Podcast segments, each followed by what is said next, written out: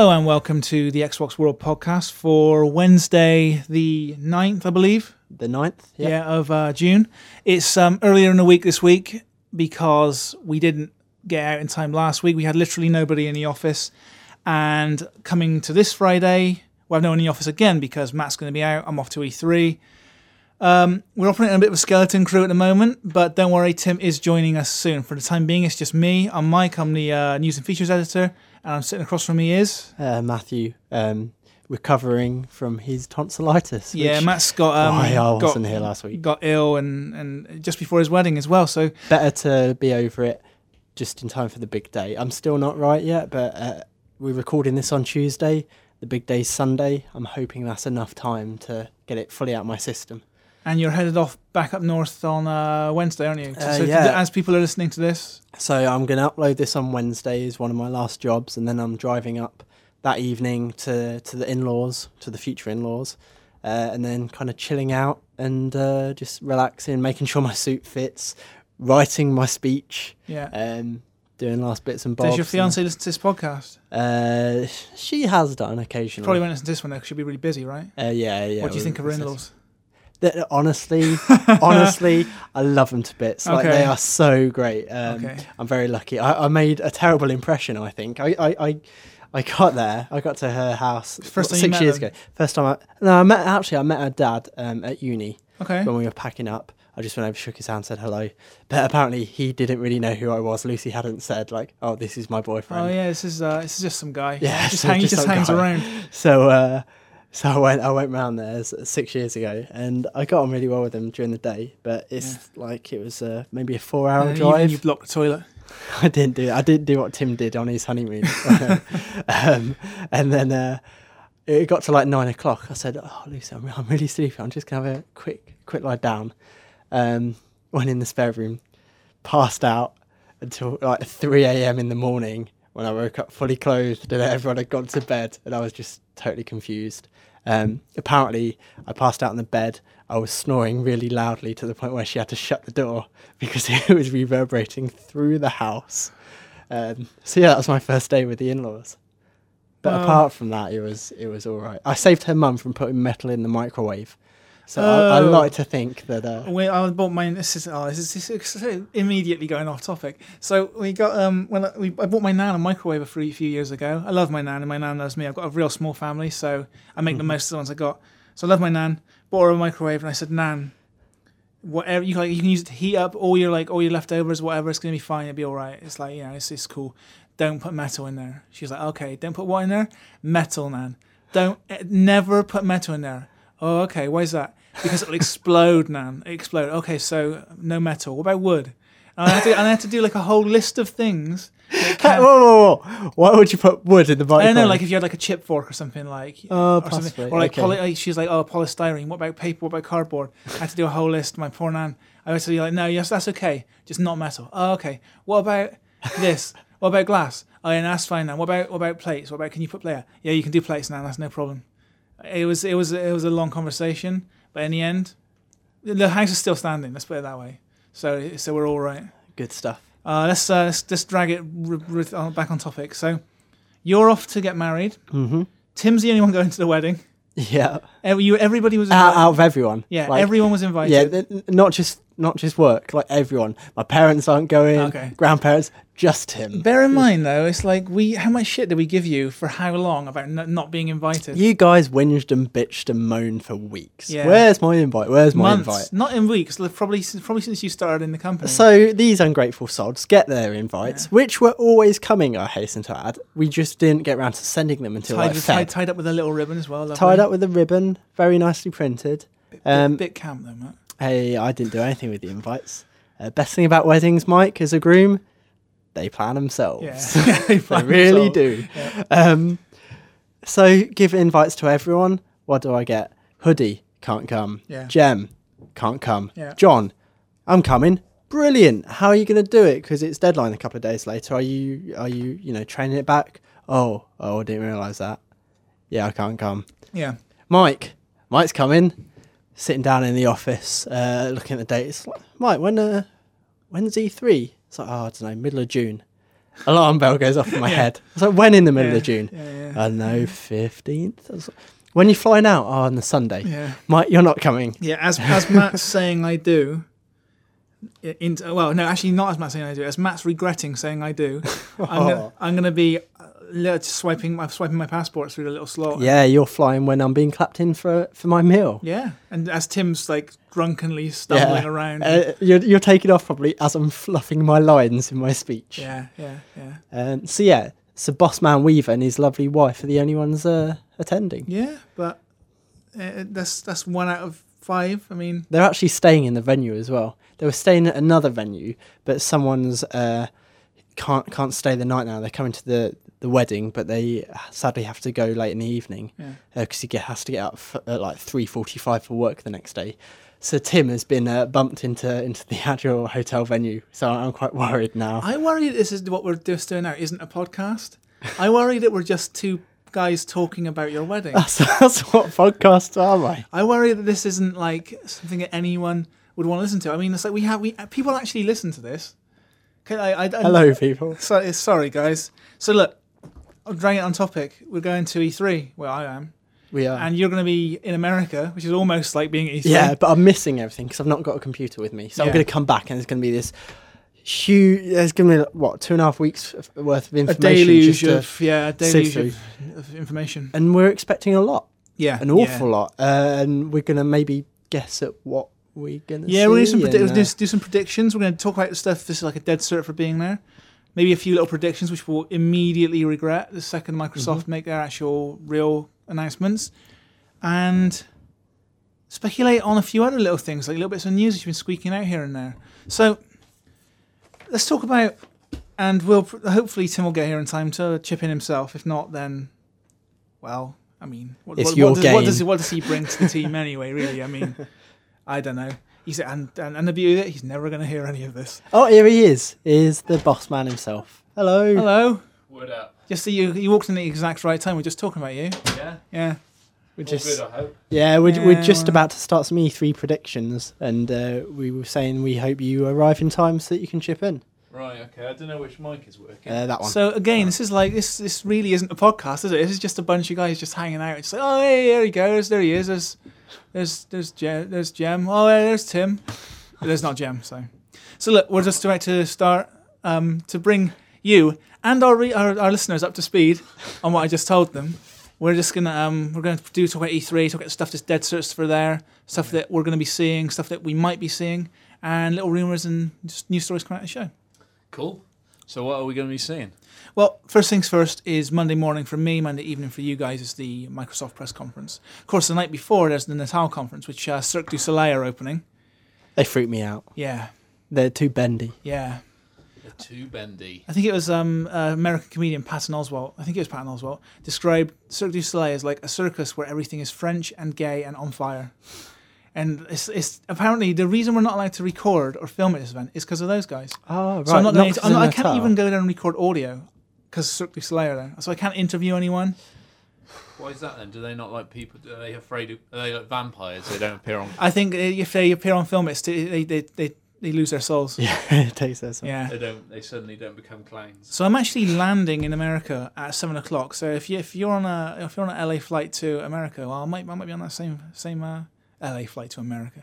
If you're on a Heathrow flight, flight to LA and, and landing at seven o'clock in the evening, then you might be on the same flight as me. So run. Yeah, run, flee. Um, and I their their event starts at seven o'clock. So I'm actually just going hand luggage all the way, getting off the plane, getting through to check in as fast as possible. What time do you land? Seven o'clock. Their event's Friggin' hell! So you're going to be. Uh, Yeah, I hel- I'm hoping to make it to their event for about eight thirty, basically. You- So I'm actually going to miss Cirque where? Where is the? Uh, where's the event? about half an hour away from the actual place on uh, the LAX. So Right. Okay. So I can- Everywhere in LA is about 45 minutes away from where you want to go. apart from my hotel, which is right next to the conference center, because I'm in like the middle of business town. It'll still be a 45 minute walk. It's a 45 minute walk. It is, yeah. Yeah. It's a 15 minute taxi ride. Everywhere in LA is 45 minutes away. Really? Yeah. It's a Perfect. well-known fact. That's that's why 24 was set there for Yeah. like six seasons. So he can just cut away, get Jack on the road, cut away, goes to the, one, Yeah. the woman who's like And then hack- just- into their system. Just before the uh, the countdown clock hits hits the hour mark, Jack arrives. bang, you're there. yeah. One of the um, interesting things about the latest uh, season of 24, which I find, is uh, they're in New York, which is probably like Everything's on top of everything. yeah, right? everything's on top of everything, and also it's probably one of the cities with the worst traffic problems. They get And yet everywhere like they're instantly. literally faster than ever though. They It's- teleport. It's, like they're like, yeah, we need to get from the United Nations to CTU, and then two minutes later they're there. Just absolutely implausible. The new season of 24 should have been much like Die Hard with a Vengeance, you know? Where New York becomes the enemy, you know? It's, it's the adversary. You're trying to save it, but it's your adversary because there's no way to get from Yeah. this place to this place. And you got this guy setting you challenges like, you need to get there. To be in honest, you, d- an you don't even You're like, really "That's know Yeah. that it's in New York. It could have been anywhere. Yeah, no, absolutely. They don't. they really haven't use, made use no, of the, They don't at all, really. the city. But like they get, there's a one episode where they take old um, Hassan to somewhere in in Queens, and uh, I mean, bearing in mind the New York boroughs, like Queens is, I think it's Queens or maybe it's Brooklyn, is this is the same size as a lot of bleeding um, cities on their own. That's just one borough of New York. They'd like to get from Queens to back to Manhattan takes them about five minutes. Yeah. Unbelievable. Like, we, you couldn't do that on a tube. But anyway, again, I'm, I worry because this, this really isn't. oh, This, this isn't a podcast. This is something else. It's, it's evolved. This is like podcasting oh. 2.0. That's all right. Well, So- you know, What do you guys expect from this uh, Microsoft conference then? I mean, if they're skipping the Natal event, we kind of know what to expect from the Natal event. A lot of uh, French folks bending around the place, hula, hula hoops, and I, burning I, I don't think there'll be any massive surprises. I, I think what Microsoft will probably, and short of pulling Halo Four out of the bag, I think what, what they'll probably do is they'll they've probably signed a game from a developer or a you know a previously Sony exclusive game, and they've probably brought it to 360, and that'll be their that'll be the cornerstone of their. Uh, I don't know. I think I think because Natal is going to be launching this year, they're going to be wheeling out the rebranding of the Xbox. Like we've already seen the uh, the the wavy green lines Yeah. on certain box art. I think a lot of it's going to be centered around that. It's going to almost be a bit Nintendo-ish. So I, I fully expect to see a, a slim 360 like I think Yeah, expect that. yeah. Yeah. like Pat has said. I mean, the, But Pachter said that after we said it. Yeah. I mean, we've been saying for how long? And, and But you got paid a lot more money to He say. Yeah, it. yes, did. exactly I mean, we that, had we had a photo of like what we believe to be the, the motherboard a couple of issues ago. yeah, we, we put it in the, Um, run in the mag. So, so that that surely that's got to be what Microsoft based everything around. It- it's going it- to be this new look, and they're going to try and Nintendoify Yeah. it and appeal to different audiences. Well, you only have to look at Rare's new website to see a very like lifestyle-y, Wii Fit style look. You know, you see that website, Rare's new logo makes sense. It's Mhm. very plain, very I, white. th- I think it will be a, heavily hardware centric kind of show, obviously, Mm. because they're showing the tile, and I, I agree. I think they will push off the Slim or whatever it gets called. But one of the things Microsoft do do well at, at these special, because remember, E3 is a, a specialist event. It's not a, it's not you know for the general kind of pub. It's not for your casual gamers. It's for really hardcore gamers. And I think what they what they do do quite well at events like this is cater for both audiences. And they normally that's why I say I think they'll announce a game for 360, which is they need a killer game. yeah, right? which is in some mean- because they normally do do the balance quite well. yeah, I- I'm confident They're- they they're won't abandon out, the Obviously, they're going to walk out with um, Gears, Fable Three, and Halo Halo, Reach, Reach. That's the three core games we know about. But last year they walked out on stage and announced something like nine games, nine big games. So what they'll do this year is, as as usual, they'll show their exclusives, those three for sure, and then they'll do the Hydro- thing- oh, hydrophobia is going to be there probably. in some form, yeah. I yeah. think. Uh, but then what they'll do is they'll do their usual thing, which is to get the third parties that are in some way providing some exclusive content. I wouldn't be surprised if Dead Rising Case Zero was Yeah. on stage, No, that's a good which shout. we've seen, and it looks quite cool. Um, but again, not a surprise. Um, and then they'll have, you know, they'll they'll they'll they'll be the guys who announce some third-party Hmm. multi-format games. The way they announced GTA, Yeah, the way they announced Metal Gear Rising last year. But to be honest, like it's the exclusives we care about. And as Tim says, unless they've really bought in one big exclusive, or three four three studios have got a new Halo game to show, what have they got apart from Natal stuff? Well, I suppose. I mean, I, I imagine what they'll do is they'll they'll probably if if they don't have that, they'll probably just say we got f- a new Forza coming. and, We- and Too Human two. Yeah. maybe, maybe. I mean, Silicon Knights have been underground for years now. They're doing Maybe, stuff with Sega now, as far as we know. uh, what uh, might come up is this.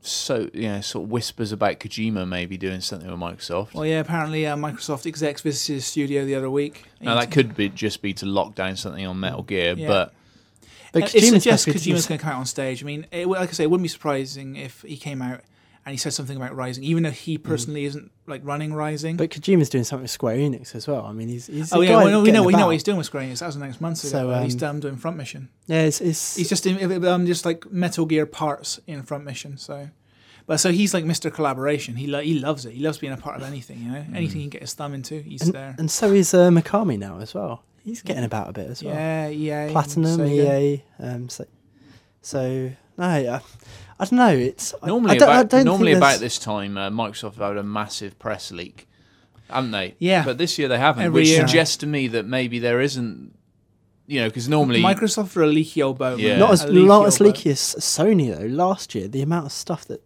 that's, Yeah, like Last Guardian was PSP Go last E3. Was it that recent? Yeah, yeah. and a whole bunch of stuff. And again, this year you've seen all the Motorstorm three. yeah the leaked, new the new Infamous, although that was on Game Informer, so it wasn't exactly a leak. No. Um, But I mean, the Natal stuff is obviously going to dominate a big portion of the show, and we know, but can't say unfortunately, certain things that are going to be on their stage, and they're Natal related, and we're talking big, like third party Natal exclusive games from from all your favorite publishers. Uh, so I'm we're talking, let's just say big Japanese publishers. At least two of them are bringing something that will be debuted at Microsoft's conference that are Natal related games, probably within existing franchises. Like that's not giving away too much to say that. Um, actually, three because um, there's a, a third. If, if you think of the three biggest Japanese publishers on Xbox, basically, um, and they'll, they'll they'll all be showing something for Natal at the show. In fact, there's a lot of people who are showing Natal stuff at the show.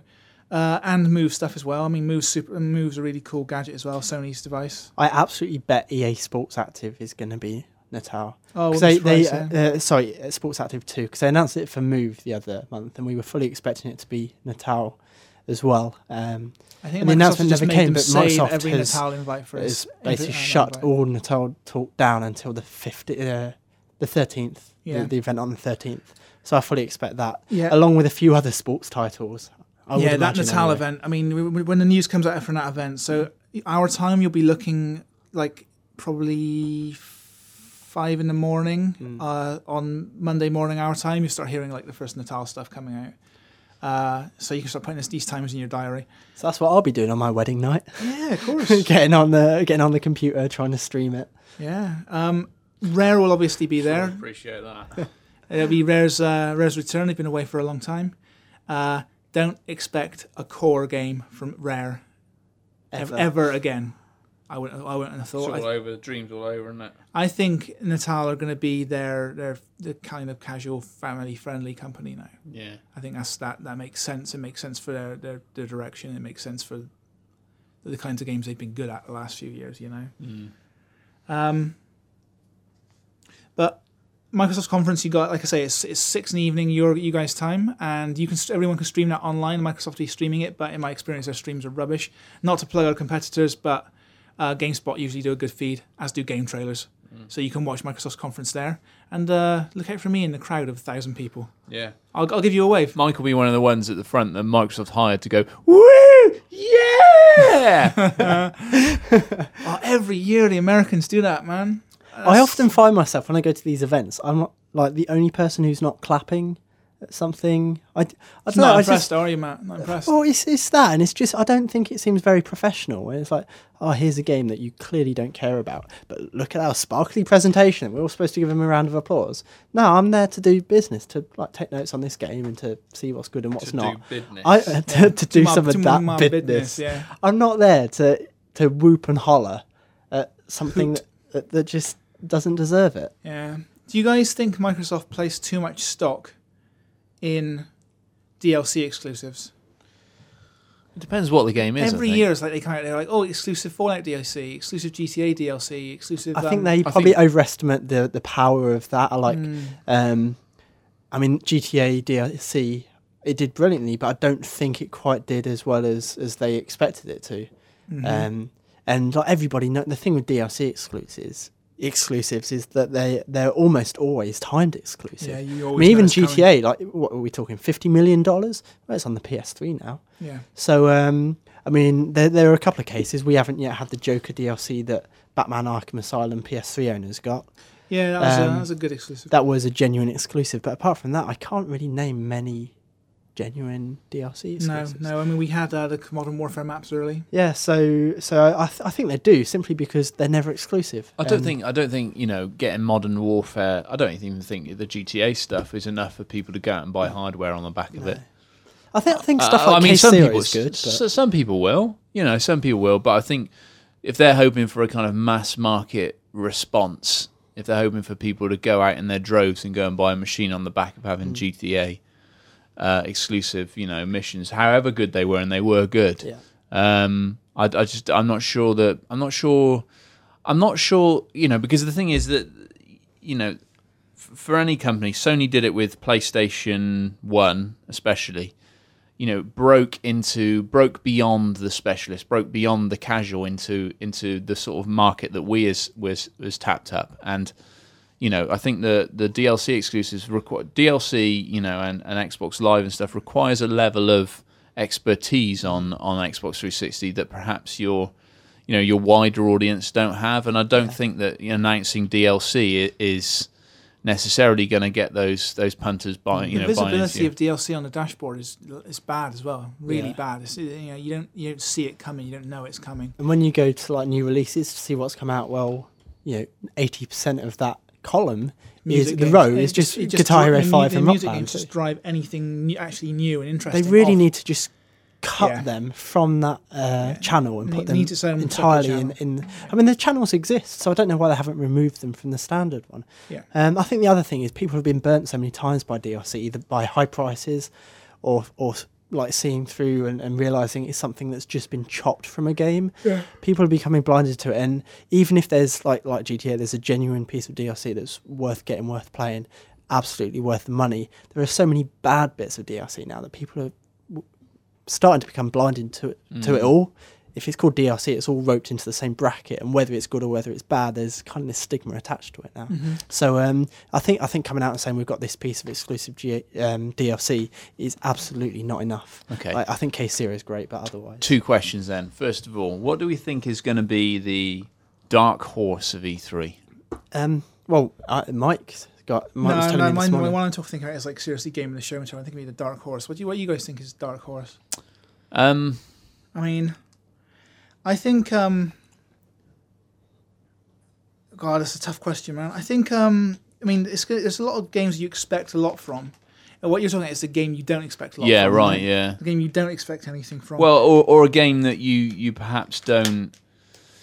You know, I mean, you haven't got any expectations for. You don't necessarily think it's going to be bad, or you don't necessarily have Well- a we're all kind of expecting a Mortal Kombat game at the show, right? yeah. And it's fair to say nobody ever, quite rightly so, expects much from Mortal Kombat. Yeah, But this might be the ne- you know this could be it. You know, they got, they got a new publisher. They've been working on this new one for a long time. They got a following up on like you know the, the MK versus DC game.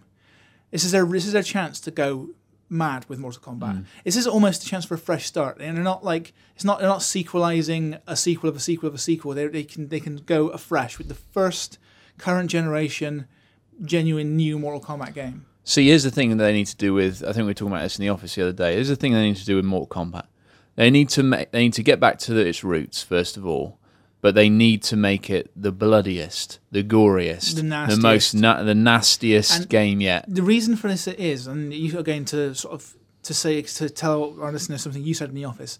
Mortal Kombat existed to be to disgust people, to shock people, and to grab headlines.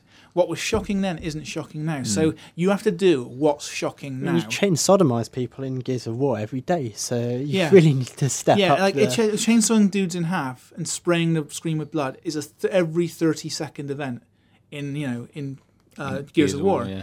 So, how do you top that? You need to make a fighting game that is horrendous, that grabs headlines again. You know, Remember that game? I think it was PlayStation. What was it? Thrill Kill. Was it Thrill Kill, Kill, Kill. yeah. But it's there like- was That uh, never saw the light of day, well, yeah. Virgin were publishing it, and then I think it was EA bought. Virgin's entire catalog, and they refused to publish Dump it. It's a four-player beat 'em up, wasn't Yeah, it? Yeah, and it was But the it same was- engine which went on to be Wu Tang Taste the Pain. Hmm. I'm not saying that necessarily have to go down the because I mean it was like all that. I mean I can't remember what was controversial about it. At the They time. said the, the phrase they used was, "It's not a game about killing; it's a game about sadism." ah, that's right. Yeah, It's yeah. not a game about like killing people. Like we've seen games about killing people before, but this is a game about being really sadistic and Right, really yeah. enjoying it. You know, yeah, which it's when you when you play it, it's it, like now it all seems kind of juvenile, but all the characters were like very kind of House of Horrors. You know, you had like this dominatrix psychopath, and you had um this guy who's like uh, you you got this like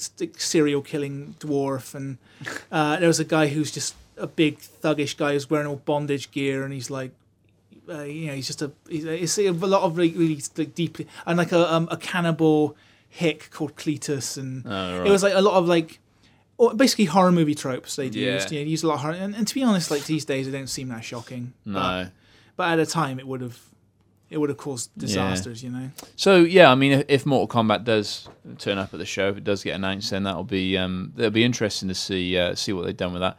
One of the other games that might be worth keeping an eye on is a- is a game called Homefront from uh, Hmm. from THQ, developed by um, I've forgotten their names, The guys who Kaos. Kaos, Yeah, okay. um, who did uh, Frontlines for Frontlines, the war. and um, and, bef- and before that, of course, they did the Battlefield mod. Yeah, Combat. right. Um, Desert Combat or Desert Warfare, something one, one or the other. So Homefront is we've done a little bit on it in the mag. Um, it's basically a game set in a sort of near future where oil is, uh, you know, uh, there's no oil and people are kind of fighting fighting to um, to, to The over last the last few wells, supplies yeah. and yeah, and uh, North Korea invades and U- U- US is basically on its knees and North Korea invades. It's Red Dawn it. with Koreans, right? Yeah, it is. It's basically Red Dawn, and, and it's also written by John Milius, who of course Red, Red Red- Dawn, Red Dawn. brilliant. Yeah. So um, I saw a s- kind of quite a nice video of it a few months back. Um, we weren't allowed to talk about it much at the time, but it was basically the first like five minutes of the game, and and and there was some quietly impressive stuff in it. You know, I mean, it, there's a lot of familiar stuff in it, I think, and there's a lot of stuff that people go, "Oh, we've been there, we've seen that," but there's also some really nice new ideas in it which which I thought you know if they pull it off could work well and I'm not exactly sure how much I'm allowed to talk about it so I'm hmm. I'm going to play it safe and not talk about it too much well I'll cut you off so you don't have to talk too much about it. I think it's like clear THQ are framing this to be their modern warfare. You oh, know? oh very definitely But I worry about that because Battlefield Bad Company, the first one, was a pretty good game offline, uh, pretty good game online. The sequel was an exceptional, truly exceptional game online, but an awful game offline, a truly awful game offline. And it was when EA decided to reframe that game as their like contend, you know, contender to the modern warfare throne yeah that they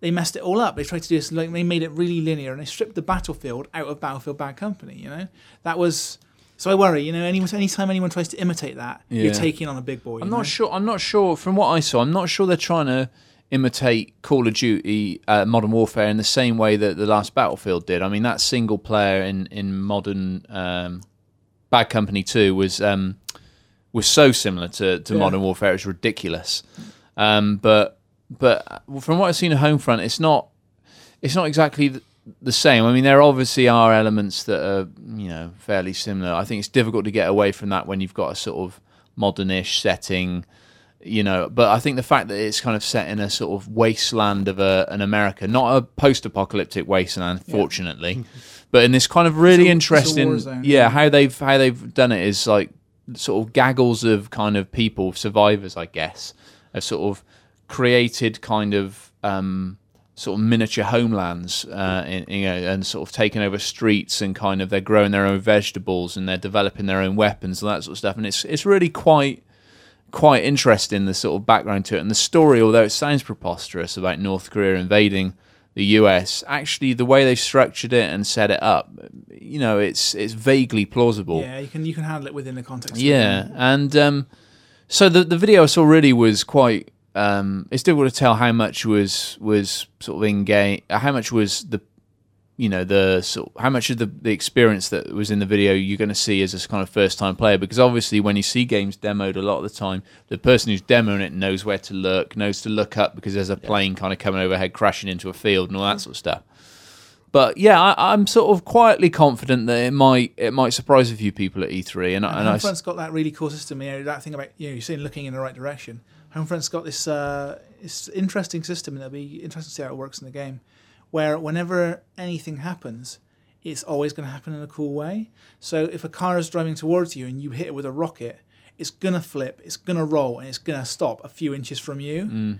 If you shoot down a helicopter, it's gonna twist and turn and bank, and it's gonna crash like just from your just near your left ear, you know. You're like a giant magnet Yeah, walking around. You are. You're just. You're just a danger magnet. You're. You are. Everywhere you go, is something. You're, you're going to get the most spectacular view of it. You know. They, they've also got a very interesting um, uh, sort of device in, in multiplayer, which um, I, I'm not sure if it was in Frontlines or not. I didn't really play Frontlines a lot, but it was. It's a system where you basically during multiplayer games you basically get on the fly kind of um, little mini objectives to carry No, out, and they're, they're It's, it's different. Brink though. they're different every single time you play, so they're fresh every single time you play. And I That's think, a really cool way to incentivize yeah, being selfish. I didn't realize Brink was You know, doing it, but teamwork is that you know you but to, yeah. to make if you want to make people work as a team, and Bad Company Two proves this.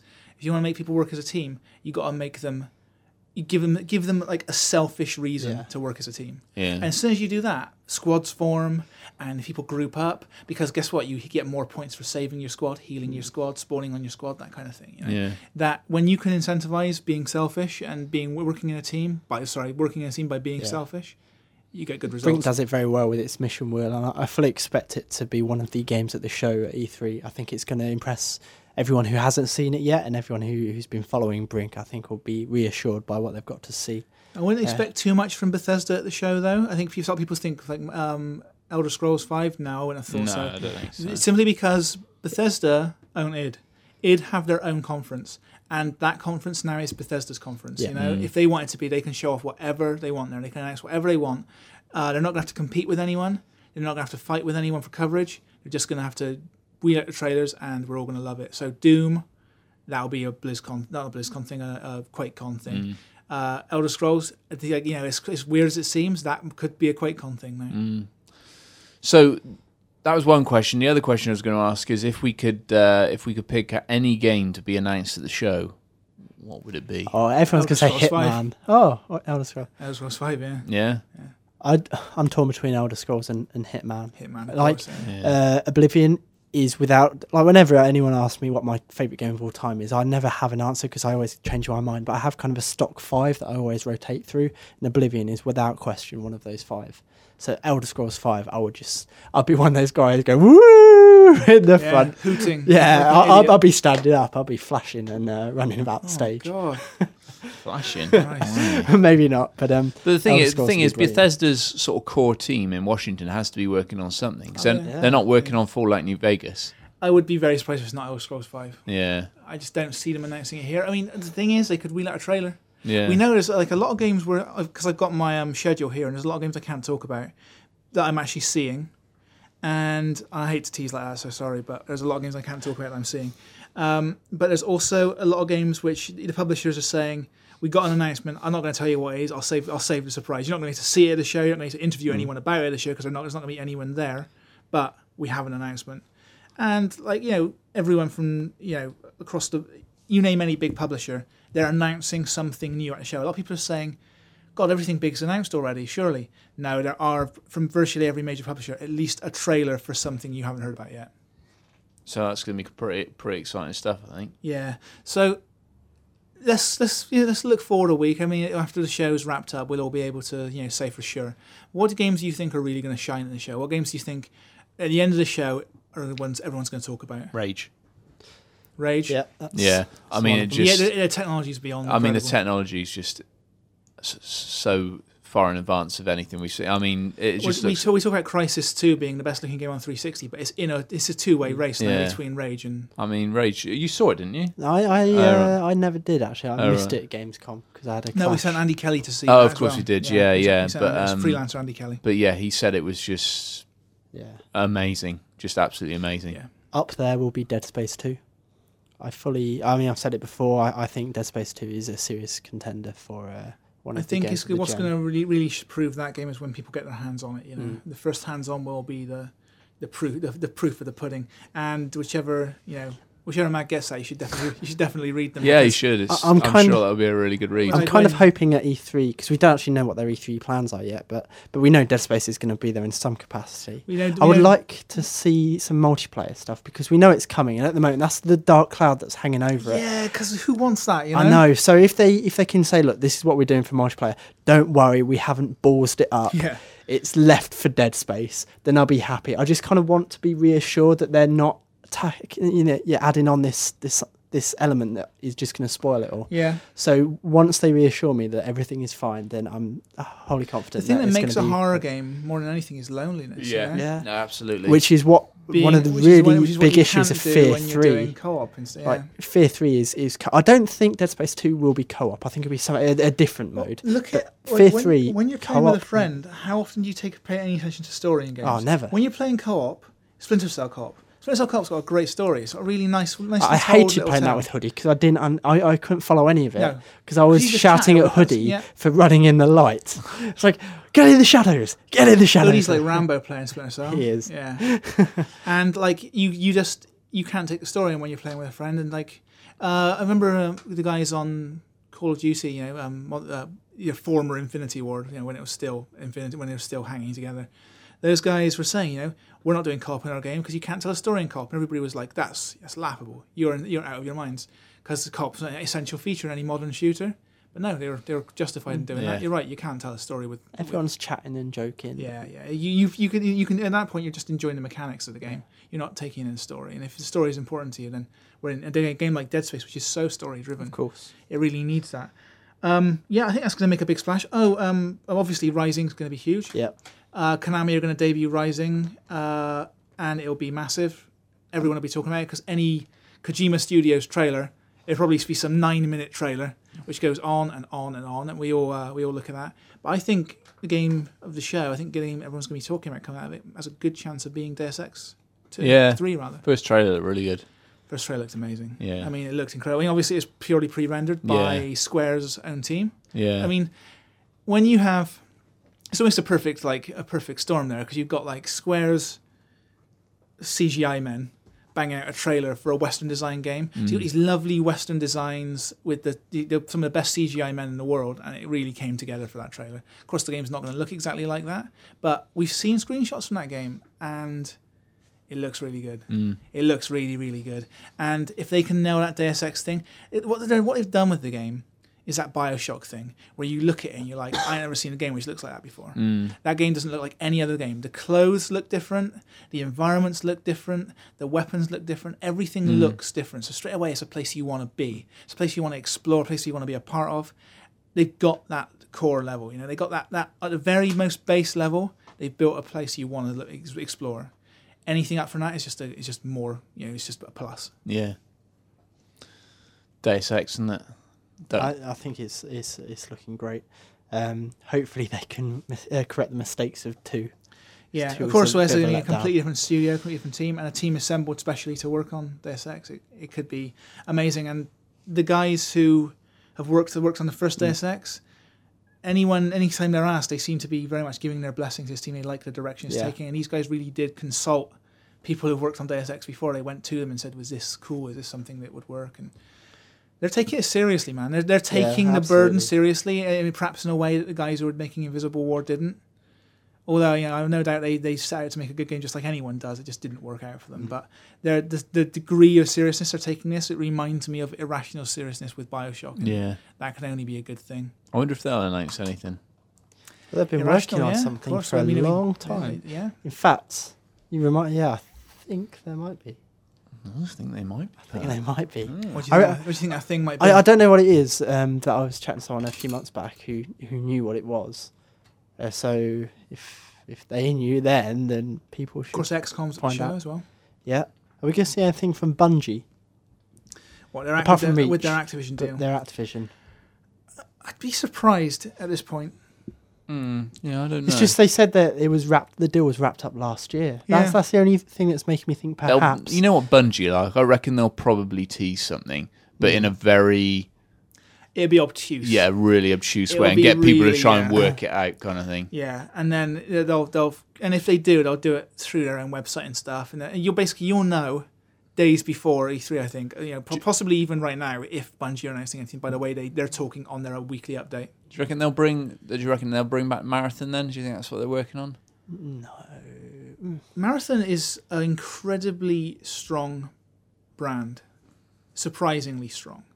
It's got a strong heritage and more to the point, it's got a great universe. And Bungie like building universes. Hmm. They might be looking to build their own. I mean, it's from the, the way they're talking, they're building a new universe for this. It's a franchise which is going to run for the next ten years. And of course, remember, it's only this franchise is exclusive to Activision. They could, uh, Bungie are expanding all the time, and they could have a second studio working on something with EA if they wanted. You know, they could be working with Square Enix on something. They could be making the next Final Fantasy. They're not, but they could if they wanted to. Uh, you know, it's it's only this franchise, and would would Activision want to publish a marathon game? I don't know. I don't know. Or would they prefer to have a brand new game? To be honest, if I were at, like a publisher, I'd rather publish a name that's already out there than a name that's I, not. all I all I thought about it was that Marathon is thematically similar to Halo, and So- has connections with the Halo universe, and it would allow, from a marketing point of view, it would allow you to, uh, you know, approach gamers who weren't familiar with the Marathon brand on the back, sort of almost piggyback Halo, but in a legally appropriate way. But it would allow, you know, it would allow you to pitch it as a from the makers of Halo, the you know this from the same universe or something. Yeah. You know, it's it's kind of and it, uh, uh, immediately people are like, oh, all right, well, I really liked Halo, so yeah. you know, so I don't know. I don't know. It's just, and haven't they registered a URL for it or something? I don't know if, I, if th- I think I read that somewhere. I can't remember. in any case, Bungie Bungie's appearance at the show will be you know it'll be Reach oriented for sure. Yeah, Uh, they'll reveal a bunch of stuff at Reach. I would imagine they'll reveal their their killer feature, which I, which we're anticipating as being almost a commission editor kind of thing for for like just cooperative modes in single player. So uh, much like Forge, but for a, in a more single player capacity, I think that's not unlikely. Uh, but they'll have some reveal for Reach because I mean, at the moment we know so much about Reach. The next thing they reveal has to be yeah. pretty interesting, pretty special. I mean, obviously, stuff like Gears is going to impress. Vanquish will impress. Yeah. um, Assassin's Creed, I think people are going to be pleasantly Oh, surprised yeah. by what the multiplayer has to Ghost offer. Recon's there.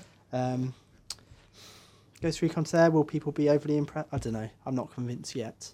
But I haven't. Uh, to be fair, I haven't really seen it. So uh, I, I think with with the amount that's at this show, Ghost Recon will have to do a lot to to to stand up with Well, Cl- everybody. else. Clancy games are never sh- show stealers at E3. I mean, apart from Splinter Cell, which is pos- arguably the strongest of the Clancy brands, Clancy games are never show stealers at E3. They always do the business on shelves, though. Wouldn't be surprised if they announced the next Rainbow Six. Yeah, in a trailer of some kind. Yeah, I mean, not even a trailer, but I mean, we know they've got two Clancy games in the works. There's a Ubisoft conference at um, 7 o'clock LA time.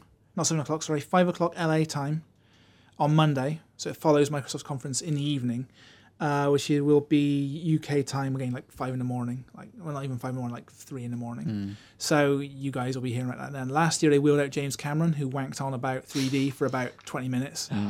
Um, we all know how brilliant his game turned out. To be. yeah, that- Avatar was a real winner. Um, but eh, I don't know. What, eh, Ubisoft normally p- play out some nice surprises. I I wouldn't be surprised if they announced Rainbow Six. 'cause they said they got two Clancy games in the works. One of them's HAWX. Yeah. But then And Rainbow Six could be that that one that they always do, where they Would they- announce in November and then release. Yeah, Feb. would would they Could be. would they want to? I don't know, they- 'cause they've already got a lot of Rainbow Six games- up against com- have it competing with Ghost Recon for coverage. Yeah, maybe. Yeah. They've, yeah. they've already got a lot of games on their plate at the moment. They maybe they don't need to. Ruse will be at the show, of course. You know, they got a lot of games there, and I don't think they would want. I mean, uh, Ghost Recon and Rainbow Six are kind of similar enough that I don't think they want to compete with coverage on them. I'm probably Yeah, the only one, right. but I'm really excited to see what what F1 2010's like. Yeah, I I'm, love I'll be seeing One. that over the show. Uh, Limbo is gonna uh, is gonna be a delight for anyone who hasn't seen it yet. Um, Bulletstorm is going to be an interesting one. In fact, is um, I always get the names confused. What's the Codies one? So Bulletstorm is the Yeah, EA that- body count. body count as well. Um, Both quite similar in a, in a, in a, yeah, fashion. so you so I think there there'll be interesting ones to see. I saw Bulletstorm at an EA event last month, and I, I loved it. Um, yeah, I, I question whether or not the appeal will be long lasting, or if it would be like after an hour you'll get a bit bored of the, the skill kill system. But I don't know. I think uh, what they show at E3 because it's going to be hands-on at the event, and that's going to be a, a very good test of, of how that game's going to go. I'm really looking forward to uh, to playing that. Uh, you know, speaking of EA, like how sick is this? The thing I'm one of the things I'm looking forward to most is playing Tiger Woods with the PlayStation Move controller. I'm really looking forward to that because like the Wii Tiger Woods games with Motion Plus were really good, and with the extra processing grunt behind it and a better looking game, I'm really I really want to play that game. I'm really looking Have forward you heard to feedback from people who have played it No. so far? it. Okay, well, I I, mean, d- I don't know how much I can say on the podcast, but um, That was that was a while ago. I mean, they, they could have brought it along in the meantime. Besides, EA don't put our face. Here's what EA do: they make a game. It's all right. Next year comes along, it's brilliant. oh yeah, It's the best game like of its type any any anywhere. They, EA always do this. I mean, the first Tiger Woods Wii game was rubbish, and now it's It's brilliant. great, yeah. Yeah, it's it's what it's what EA do. I'm looking forward to playing it. But that brings us on to something which we'll talk about. You know, we're, we're going to do some some we'll go off topic in a minute, but I think we should need to address the, Natal, the, Natal, video? the Natal video. So a journalist from Parade, not the not the Jazz Mag, not the, not the UK Jazz Mag. What's Parade? It's I- a, I- a, a magazine or a website in America. I'd never heard of it. I got to admit. but- Yeah. But anyway, he he played with Natal, took his family along, and released this video of him playing this uh, kind of river rapids game and the bat and ball game we've all seen, the um, which is- off the record, I think, called Ricochet. Um, and Which I've played. yeah, and um, it's him and his kids flailing around, and his wife. They're, they're all they're all flailing and, and swinging their arms and, and flailing some more, and it's they're playing Natal. They're playing Natal. It's it don't look good. I don't think you His need the wife got first. well into it. Though. Yeah, I don't think you need Yeah. the first elling flailing, Mike. Yeah. I think just failing would uh, would suffice. Yeah, It is dreadful. yeah, Here's the thing with it is that they're playing it in a massive room that's got no furniture in it at Yeah. all. That's my concern with Natal is that you're gonna. Nobody has those rooms. No one has that room in, No. in in the UK. No one has those rooms because all our houses even are less so in into. Japan. Yeah, all our all our houses are tiny. You know, relatively speaking. Yeah, modern flats and stuff are, Yeah. are did little spaces.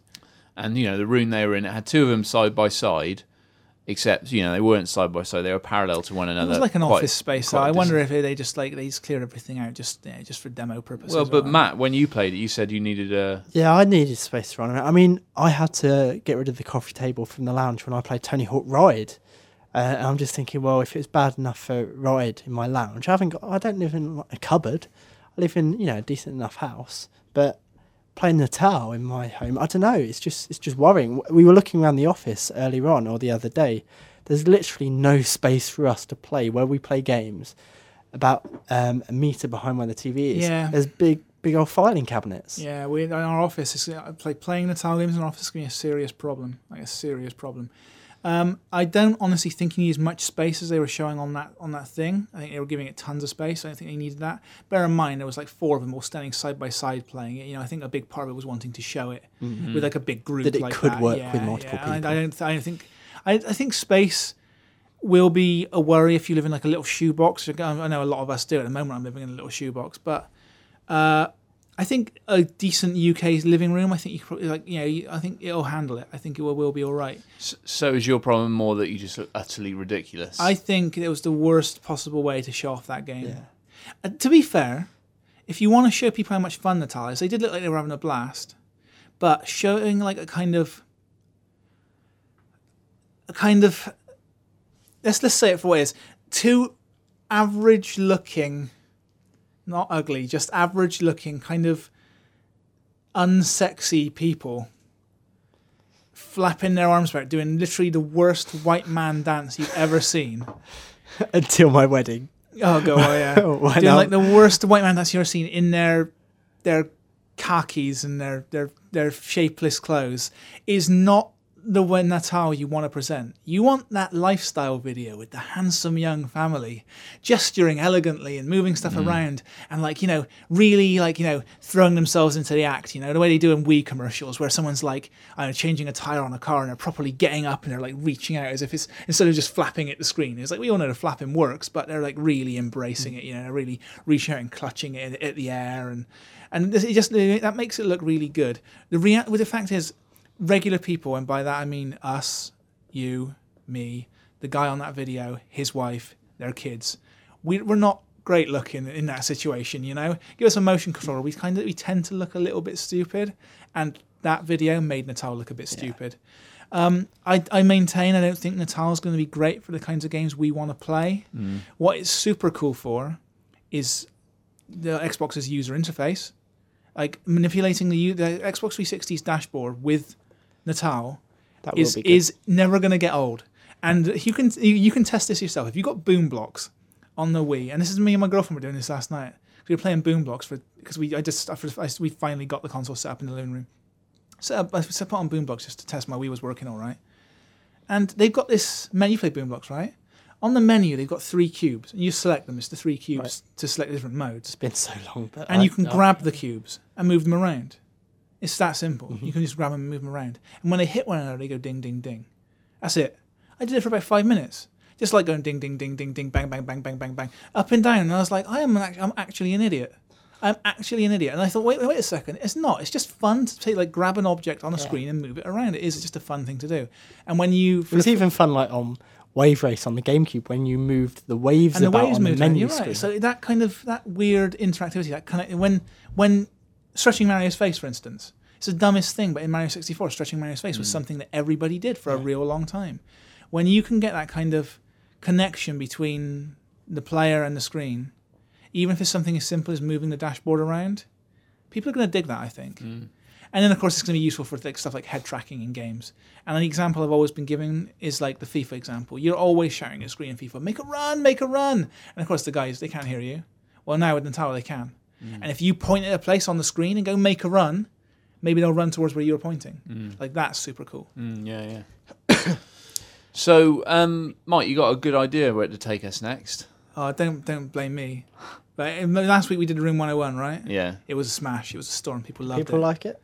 yeah, I, I guess so. I, I, I don't know. we got two emails Yeah, about we it. got we got a couple of emails. They they seem to like it, but um, uh, it was it was good. It was fun, right? It was we, we it, was, Yeah. it was all right. Yeah, it was good fun. so yeah. so this week we're gonna wow one another with some fabulous facts, and maybe in the process, wow our listeners. I'm not. I'm not going to wow anyone with my facts. You're not No. you're not gonna wow anyone with any fabulous. Well, that's not. You want to hype it up. You gotta. Nah, my facts are rubbish. Certainly the second one. Um, he's go. He's kicking off. All right, I'll go. I'll go with. Uh, I'll, I'll kick it off with one simple one line fact. Okay. Jackie Bibby. You know who Jackie Bibby is? No. He's uh he's got he's holds a world record. It's uh it's pretty impressive world record. You know, like we talk about records that just aren't worth having. Is it like hopping backwards for the longest? No, it's actually it's it's, it's it's scarier okay. than that because you got to give him credit for doing something scary. I'll, I'll give him that. But it's kind of one of those records you're like, why? Like, if it's like running the fastest man over 100 meters, you're like, that's cool. Like, that is a real achievement. That guy has pushed back human endurance Yeah. push back human ability. He's he's evolved it to the next level. If it's holding ten rattlesnakes in your mouth for ten seconds, which he which he, which he broke on November 9th, What? 2006 in New York, Huh? then What by their tail? yeah, he bites them by the tail, holds them, and they dangle down, and he, he bends forward and he holds them, and you have to hold them for ten seconds to get to break the record. What a jerk! So if you do eleven, you can beat him. What a jerk! Yeah, Clown. 10, 10 rattlesnakes. Don't look at me like that. You broke. It wasn't me who broke the record. Are we all taking it in turns? Yeah, go on then. Um, mine are all, all themed. Um, so so one of them, World Cup starts on Friday. Yeah, cool. No, You're not going to do about the one where the winners have only won. Yeah, yeah. Sh- shout out Not Tim. this one again. No, Who's he, he, was, he, dished this, he, dished this fact up to me, and I thought it was interesting, which is what gave me the Yeah. idea So the so I mean, facts. so there there have been 18 World Cups so far. Yeah. There have been seven different winners of the World Cup. Six of them have all won it on home soil. The only team that has won the World Cup that hasn't been uh, a victor at home is Brazil, and the next World Cup is at Brazil. There you go. England, Italy, France, Uruguay, uh, West Germany, i.e. Germany, and uh, Argentina all won it at home. That is that's a pretty good. That is actually a pretty good fact. I like that. I know you've heard it before, but you know football. I know What football. was uh, what was notable about the 1976 film Stay Hungry, starring Jeff Bridges and Sally Field? Stay hungry. Which one was, what was it about? Stay hungry. I don't know. I, I've never seen it. okay. Uh, all right. Um, Jeff Bridges and Sally Field. Yeah. What was notable about it? Was it anything to do with those two? No. I don't know then, Tim. Could be anything. Matt? No idea. No idea. Um, uh, an actor won won a won the a Golden Globe for You know- best acting debut in a motion picture. When they weren't in it. Do you know who it was? Who? Arnold Schwarzenegger. no. Yeah, No. yeah, yeah. There you go. Schwarzenegger won a Golden Globe. Golden Globe, Golden Globe, best acting debut in a motion picture for the film Stay Hungry, alongside Jeff Bridges and Sally Field. There you go. So I knew the film rang a bell for a reason. I couldn't think what it was. That's I brilliant. didn't think. I didn't think. Uh, much as I love Schwarzenegger Arnie, I never it. thought he'd be No. good enough to get any. No, of course not. I mean, he's not. He's no actor, old. Old No. Aaron, is he? No, he's not. And did you know uh, that that Clive James, the talk show host Clive James, once called Arnold Schwarzenegger a condom stuffed with walnuts? Yeah, I did. That's one of my favourite quotes ever. good, good. It's my, one of my favourite descriptions of anyone. yeah. Oh dear. So Go then, Mike. next one's kind of a little story. Actually, this is from the World War II history magazine. I'm- There's a profile of a guy named Jack Malcolm Thorpe Fleming Churchill, who Brilliant was known name. as Fighting Jack Churchill or Mad Jack to his comrades in World War II. And this is like a, this basically is a, co- a collection of facts about possibly the most brilliant British person who ever lived, and uh, is under celebrated. This guy um, fought in World War II using a bow and arrow and um, a claymore, a Scottish claymore. He was actually born in Hong Kong. Just one what? claymore. Just a single claymore. Not a sword, Oh right. like oh, a big sorry. friggin' Scottish broadsword. So. I'm thinking Metal Gear. No. Claymore mines. No, no, a big, big old broadsword, which he once used to take 42 Germans hostage. He ca- he captured him in a, one of- Really? him in one of his um in one of his uh oh, I got, I got the, like I say I got the profile here. So he was born in Hong Kong to I think English parents. He's certainly British, uh, but he, had, he loved Scottish stuff. So he joined the army in the early 30s. There wasn't enough fighting going on for him, so he left and then practiced bagpipes for like six years and got really good at it. And then when the war kicked off, he thought, "Brilliant! I'm going to go to war." Oh, is he the dude who was walking up and down the beaches playing the bagpipes? Yeah, yeah, just Oh, wandering right, indiscriminately uh, while bullets were whizzing Yeah, yeah. past. This guy, um, this guy would uh, he went out. You broke my flow, my, my train of thought now, Matt. So yeah, he joined the commandos. He didn't actually know what commandos were. Apparently, he just heard it was a really rough and really good chance for a good fight.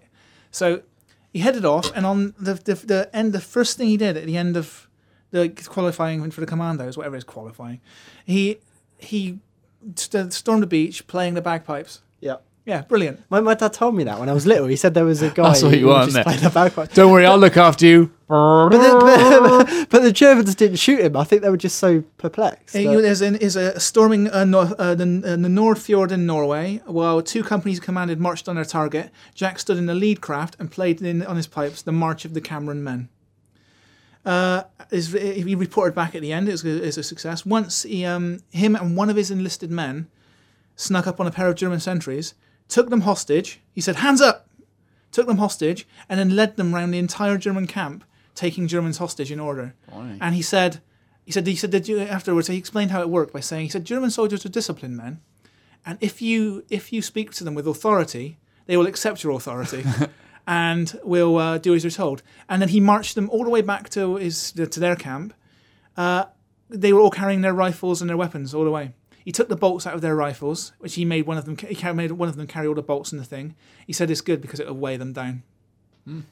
while um, playing a penny whistle. So, uh, Mad Jack got um, captured in 1944.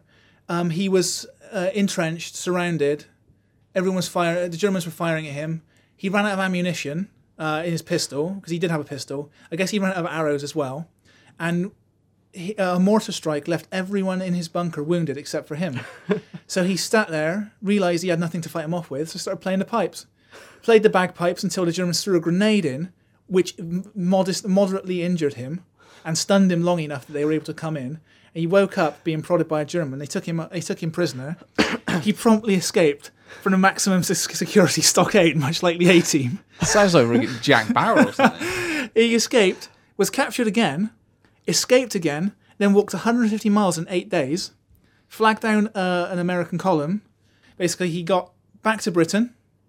He was like, "There's no fighting going on." But wait, the Japanese are still fighting, so he headed off to Asia. But by that point, as he, he was halfway there, Didn't the the Americans had dropped the bomb and the, Ah, war, the war was over.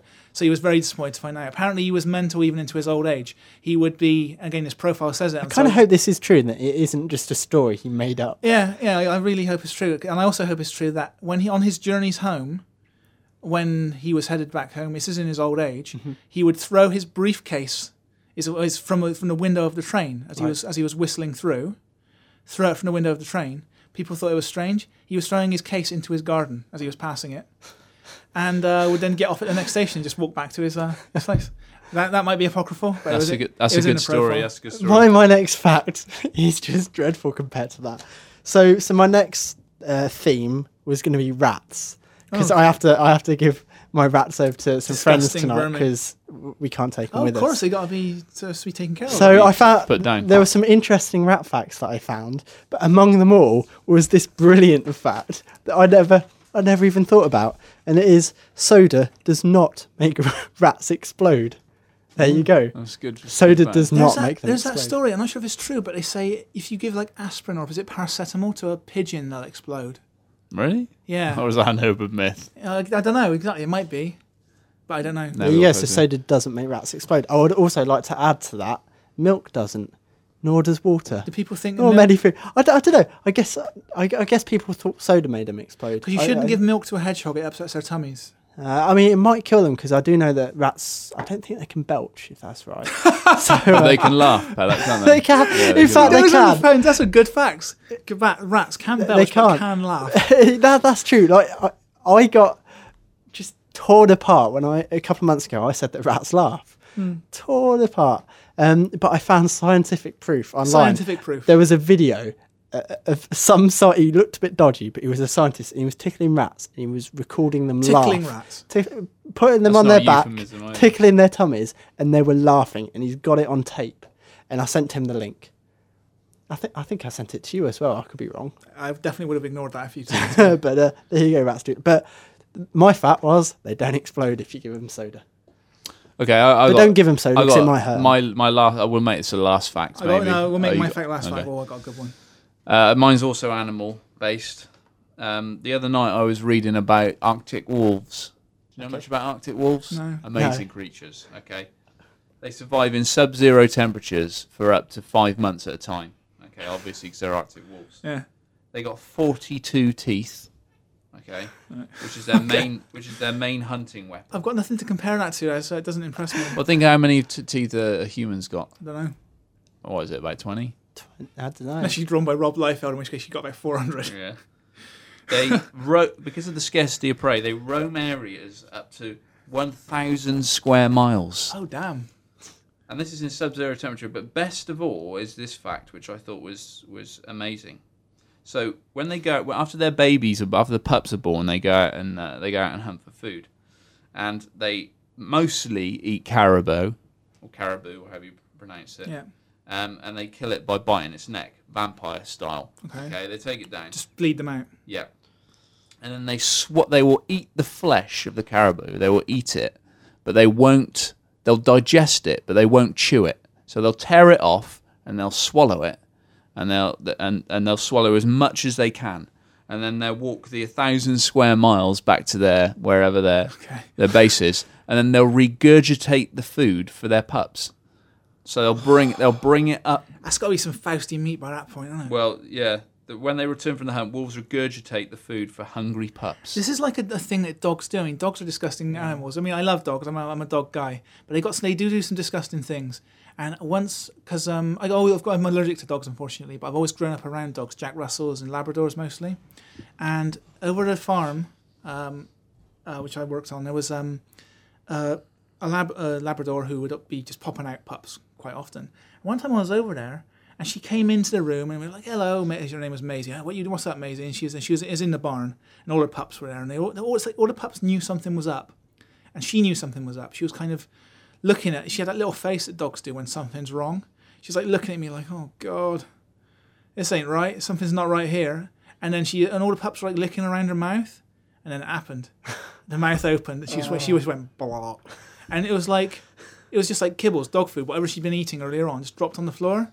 And then she looked up. She looked at my me. She was like, oh, "I feel better now. I feel, I feel pretty good." Yeah. Oh. And all the pups were just munching away. I mean, birds do it. Uh, owl is it owls that and regurgitate? Of course, and- um, uh, penguins regurgitate fish and stuff. yeah, So there you go. it's weird. weird. So Uh, back in are we having a, a last round, all of us? you, you or- do you can do the last one if you want. Well, I'll do the very last one because Well, my one's disgusting. Well, yours is probably. We'll finish with yours then. I'll do mine. Uh, so the third of my, my theme facts uh, is uh, is about the wedding. Uh, Oh. I didn't know this, but the reason that you put the wedding ring on the fourth finger of the left hand is because back it back in the day, in olden days, um, When? it was uh, back a long time ago. Right. it was believed that uh, there was a vein that ran directly from the heart to the oh yeah, I've read about that. end of the yeah. finger called Yeah. uh, See, I didn't vena amoris. Yeah. The uh, the uh, what was it called? The vein of love or something. yeah. And that's why you put it on that finger. Fleshy vein of love. Now, is it just me, or, or don't veins go the other way? Don't veins go? Is it arteries that take blood from the heart and then veins take it back to the heart? That's how I always. Not learned sure. it. It's always rubbish at biology. But anyway, that's that's why it's on the fourth finger of uh, of the left hand. Maybe your fact for the next podcast can be which way blood goes. Um, speaking of the way blood goes, back in the uh, in the oh God the twenties or possibly the thirties, I don't know. It's a long time ago. Who My mine was hundreds of years ago. By the way, this vein. I think the Egyptians were took had some kind of idea about. Mine's not nearly so long ago. Back, but it's a, it's the Alfred. Some people might know of the guy a guy named Alfred Kinsey, who did a, a series of reports on sexual health in America. Oh, yeah. Yeah. So Neeson was in the film. Yeah, Yeah, Neeson, was- Neeson yeah, was in the movie. Yeah, Yeah. and um, he a part of his study was measuring penises, and the smallest penis he measured was only one inch in size, fully erect. That's unbelievable. One inch. That's penis. massive. oh, it's, too easy. Yeah. But since then, people like uh, most studies agree they get smaller. They get smaller. Really? There's Smaller a- than a- one there's- inch? it- but then it becomes a medical condition. It becomes a, what's called as very flatteringly a micropenis. right. right? And some people have literally, um, and this is this is this is so sad. I mean, this this got the worst luck in the world, right? It's usually caused apparently by a, a reduced prenatal androgen production or a problem with hormones in early childhood, Right. and it is and in fact it's it's it's actually you know you can diagnose it essentially from birth because it's so it's it's it's, so- it's a prenatal thing. Um, it can be up, up to one centimeter in length. It's literally it's word. ju- at that point it's just the head of a penis. On And, Oh and then a small head. That's Yeah. a that's a small because it's a micro penis. It's Imagine, imagine like going in and saying, "I'm really sorry, you got a problem. Your penis is only um only a centimeter long," and you're just like totally devastated and say, "That's what in the business we call that a micro penis." Yeah. It's like, That you've named Yeah. it. It's Yeah. got, it's got good news and bad news. The bad news is, it is your penis is really small. The good news is we've got a name for it.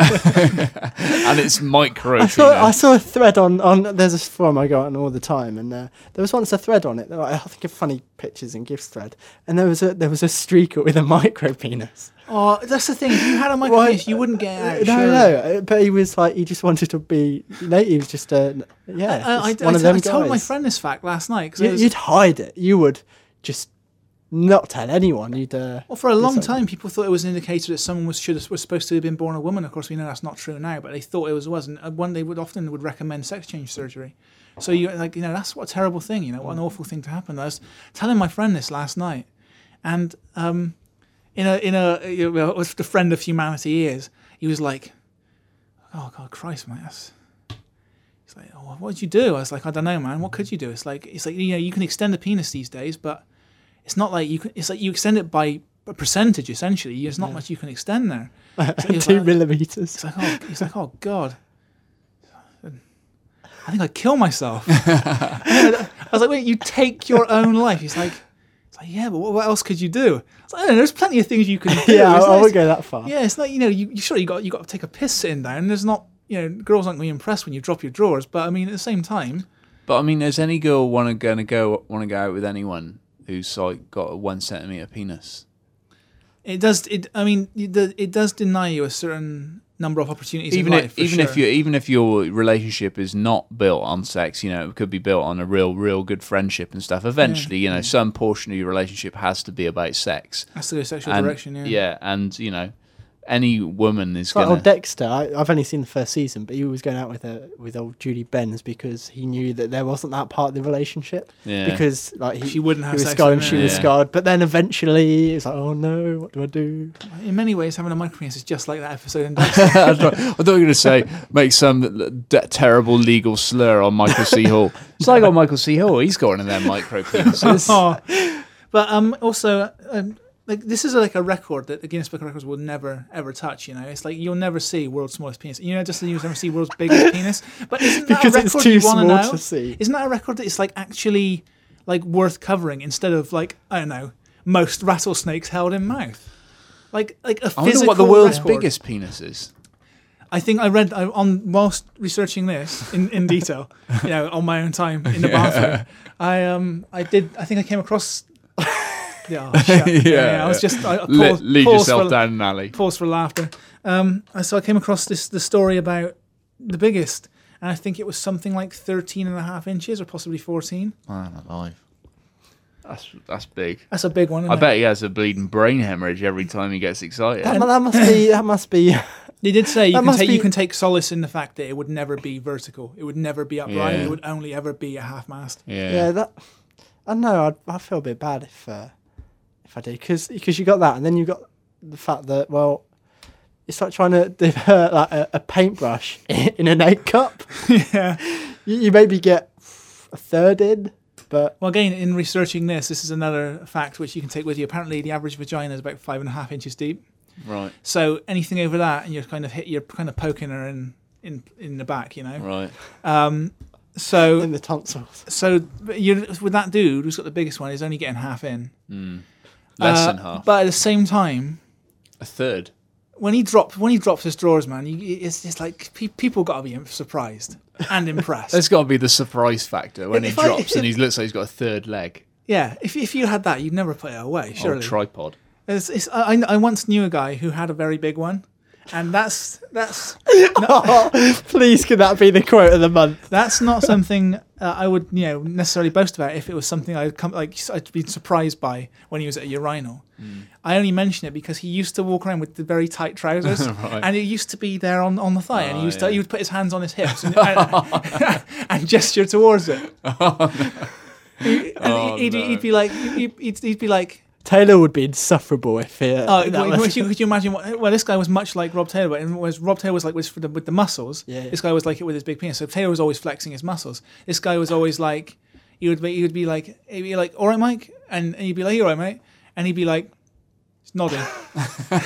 and it, it wouldn't, wouldn't just be like me; it'd be anyone. It'd just be like, I couldn't imagine what his mother thought of it. He goes home and he's like, "You all right, mum? oh, God. Pretty, pretty proud of your son, are you?" The wedding speech. Yeah, so there's there's there's your That's good. Good story. Right, let's have some questions then. I think we should Oh, move yeah. on from penis size. Um, I don't think we've ever covered penis size on a podcast before. no. Again, I don't think this is a podcast anymore. It's just, it's just, It's podcast oh. 2.0. Um, Yeah. We've already answered Daniel Martin's question, which was about resto- respawn going with EA. Will they make the uh, um, a new uh, Modern Warfare? So we've I already think touched on that. Yeah, they'll we've definitely answered make that, it. yeah. I hope it has a name.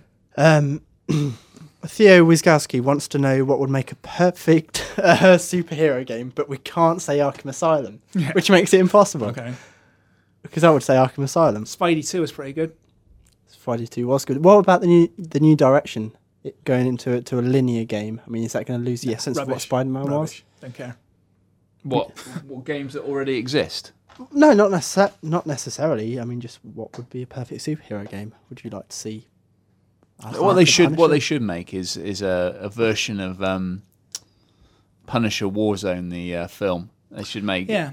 Well, Volition's Punisher game was actually all right. Yeah, it was all right. Yeah, I mean, it captured the whole Punisher they did. Yeah, and actually, it was quite close to a lot of the stuff in the comic. But made it number ten in my top ten superhero games. And of course, being in the business at the time, you would have played the version which was uncensored. yeah, that's right. Where he 'Cause- drills them through the head. Yeah, because in the uh, in the final game, the camera would like pan away, pan away. during Yeah, those scenes. yeah. But Yeah, it, I suppose was, they if you had a modded Xbox at the time, you could hack it. Yeah, I suppose they did. Uh, they did have that, but but um, it'd be nice to see it sort of done done properly, and it would also be nice to see it sort of done with because as a, as a, in the film it didn't really capture it because the film was was horrendously hammy, but like really entertaining. Yeah. Well, Punisher Warzone is a rec- is a re- Xbox One recommended movie. But the the comics, you know, the Garth Ennis comic is is really funny as well, and it'd be nice to see uh, nice to see a bit of that sort of black humor. The in there. humor, yeah. yeah. So yeah, I'd, uh, I don't have anything to add to that. I would really like to see a really good Spider-Man game. I mean, Mm. the idea of moving around as Spider-Man is always so much fun. Yeah. I mean, it's interesting. The first Spider-Man game, which everyone remembers, the PlayStation one, the 3D one was um, Just actually it was it was a linear game as well. You know, it was Yeah. it's just across rooftops, and you could never see. the What I would like to, I mean, in Shattered Dimensions, one of them is the noir level, and uh, we we saw it in action a couple of weeks back, and I don't know if I can talk about it really. Um, but I think we've seen noir before, and it's fair to say it isn't quite what Batman is. It, it, it feels a little bit more Spidey, not as stealthy as I kind of hoped. Um, they they could have just made that straight Arkham Asylum, and it'd be Mhm. good. Like instead of um, Batman using his his grapple or whatever to get around, just Spidey used a web shot. Other than that, he could be going around in the shadows taking people down. I th- I think that that will work really Batman well. Batman and but, Spidey uh, lend themselves to the games really, really well. I mean, in theory, Wolverine does as well, but Wolverine's kind of kind of boring Yeah. to me. I the, really the problem with Wolverine is he's a bit like Superman in that he's completely indestructible. I've got to say, the. Wolverine game last year, I loved it. I had an Yeah. absolute blast playing. It wasn't it. a great game, but it was a fun game. You know. Yeah, yeah, I think it the really reason, like, I mean, Spidey, I suppose, is pretty invulnerable, but I think one of the other reasons Batman works as well as it does is because it you're obviously playing a real guy, and also Yeah. you have to use the shadows because otherwise you're going to get killed. So Yeah, you've got if- that sense of being. As soon as someone turns a gun on you, you're dead. Yeah, right. So, So, um, whereas in Wolverine, you're such a total. I mean, he's indestructible Mm. basically, and so the Superman game was the same. The I think, last the, I Superman think game the was more just powers, dreadful. I think the more powers a superhero has, the less exciting it is. Yeah, to, Yeah. and of course, as as soon as you add flight to it, it gets real bad. Like Iron Man and Superman, Yeah. those they're not going to lend themselves to good games because flying around in games generally isn't fun. No. You know, which is which is why I was sort of saying about the Punisher is because then you sort of ground it a little bit in more familiar kind of architecture. And although Punisher's not really about stealth in the same way that, that Batman is, you could bring that side of, you know, I mean, Frank Castle used to be ex-marine and all that sort of stuff, so you could bring that kind of side. Castle's of perfect for video games. I mean, he's just a big thug with a gun. He's Yeah. absolutely perfect for it. So yeah, Cool. The last question was uh, from Ross McLarty. Again, we've touched on it. It was about the next Elder Scrolls. Um, he wanted to know if there's any news, and obviously we've talked about that earlier. So um, that wraps it up. This is and and not to end on So, that uh, disappointing note. so yeah. a Um, bit, so, of a, bit of a micro penis of so, so, so next week we've got uh, Rob the Town Man Taylor's back, and uh, Alex Dale as well. yeah, they're the both office. here. They're- I mean, they won't be podcasting though. No, we won't be No. podcasting But for there's a possibility we'll be able to get something out of E3. We're going to, we're going to try and do a podcast from the E3 show floor. yeah. Um, no promises, folks. Uh, we hope we do, but keep your eyes peeled if we do, because if we do it's not going up on iTunes. It'll be going up on the blog. And it'll be just be raw audio straight from the show floor. Yeah. It'll be me phoning Tim, and we're putting it straight recorded, straight up on the blog. Um, keep your eyes peeled for that. As usual, keep your eyes peeled on Facebook, Twitter, and the uh, Xbox World 360.co.uk. And uh, and we'll we'll reconvene once Mike's back from E3. So uh, thanks for listening. Good day. Bye-bye. Day.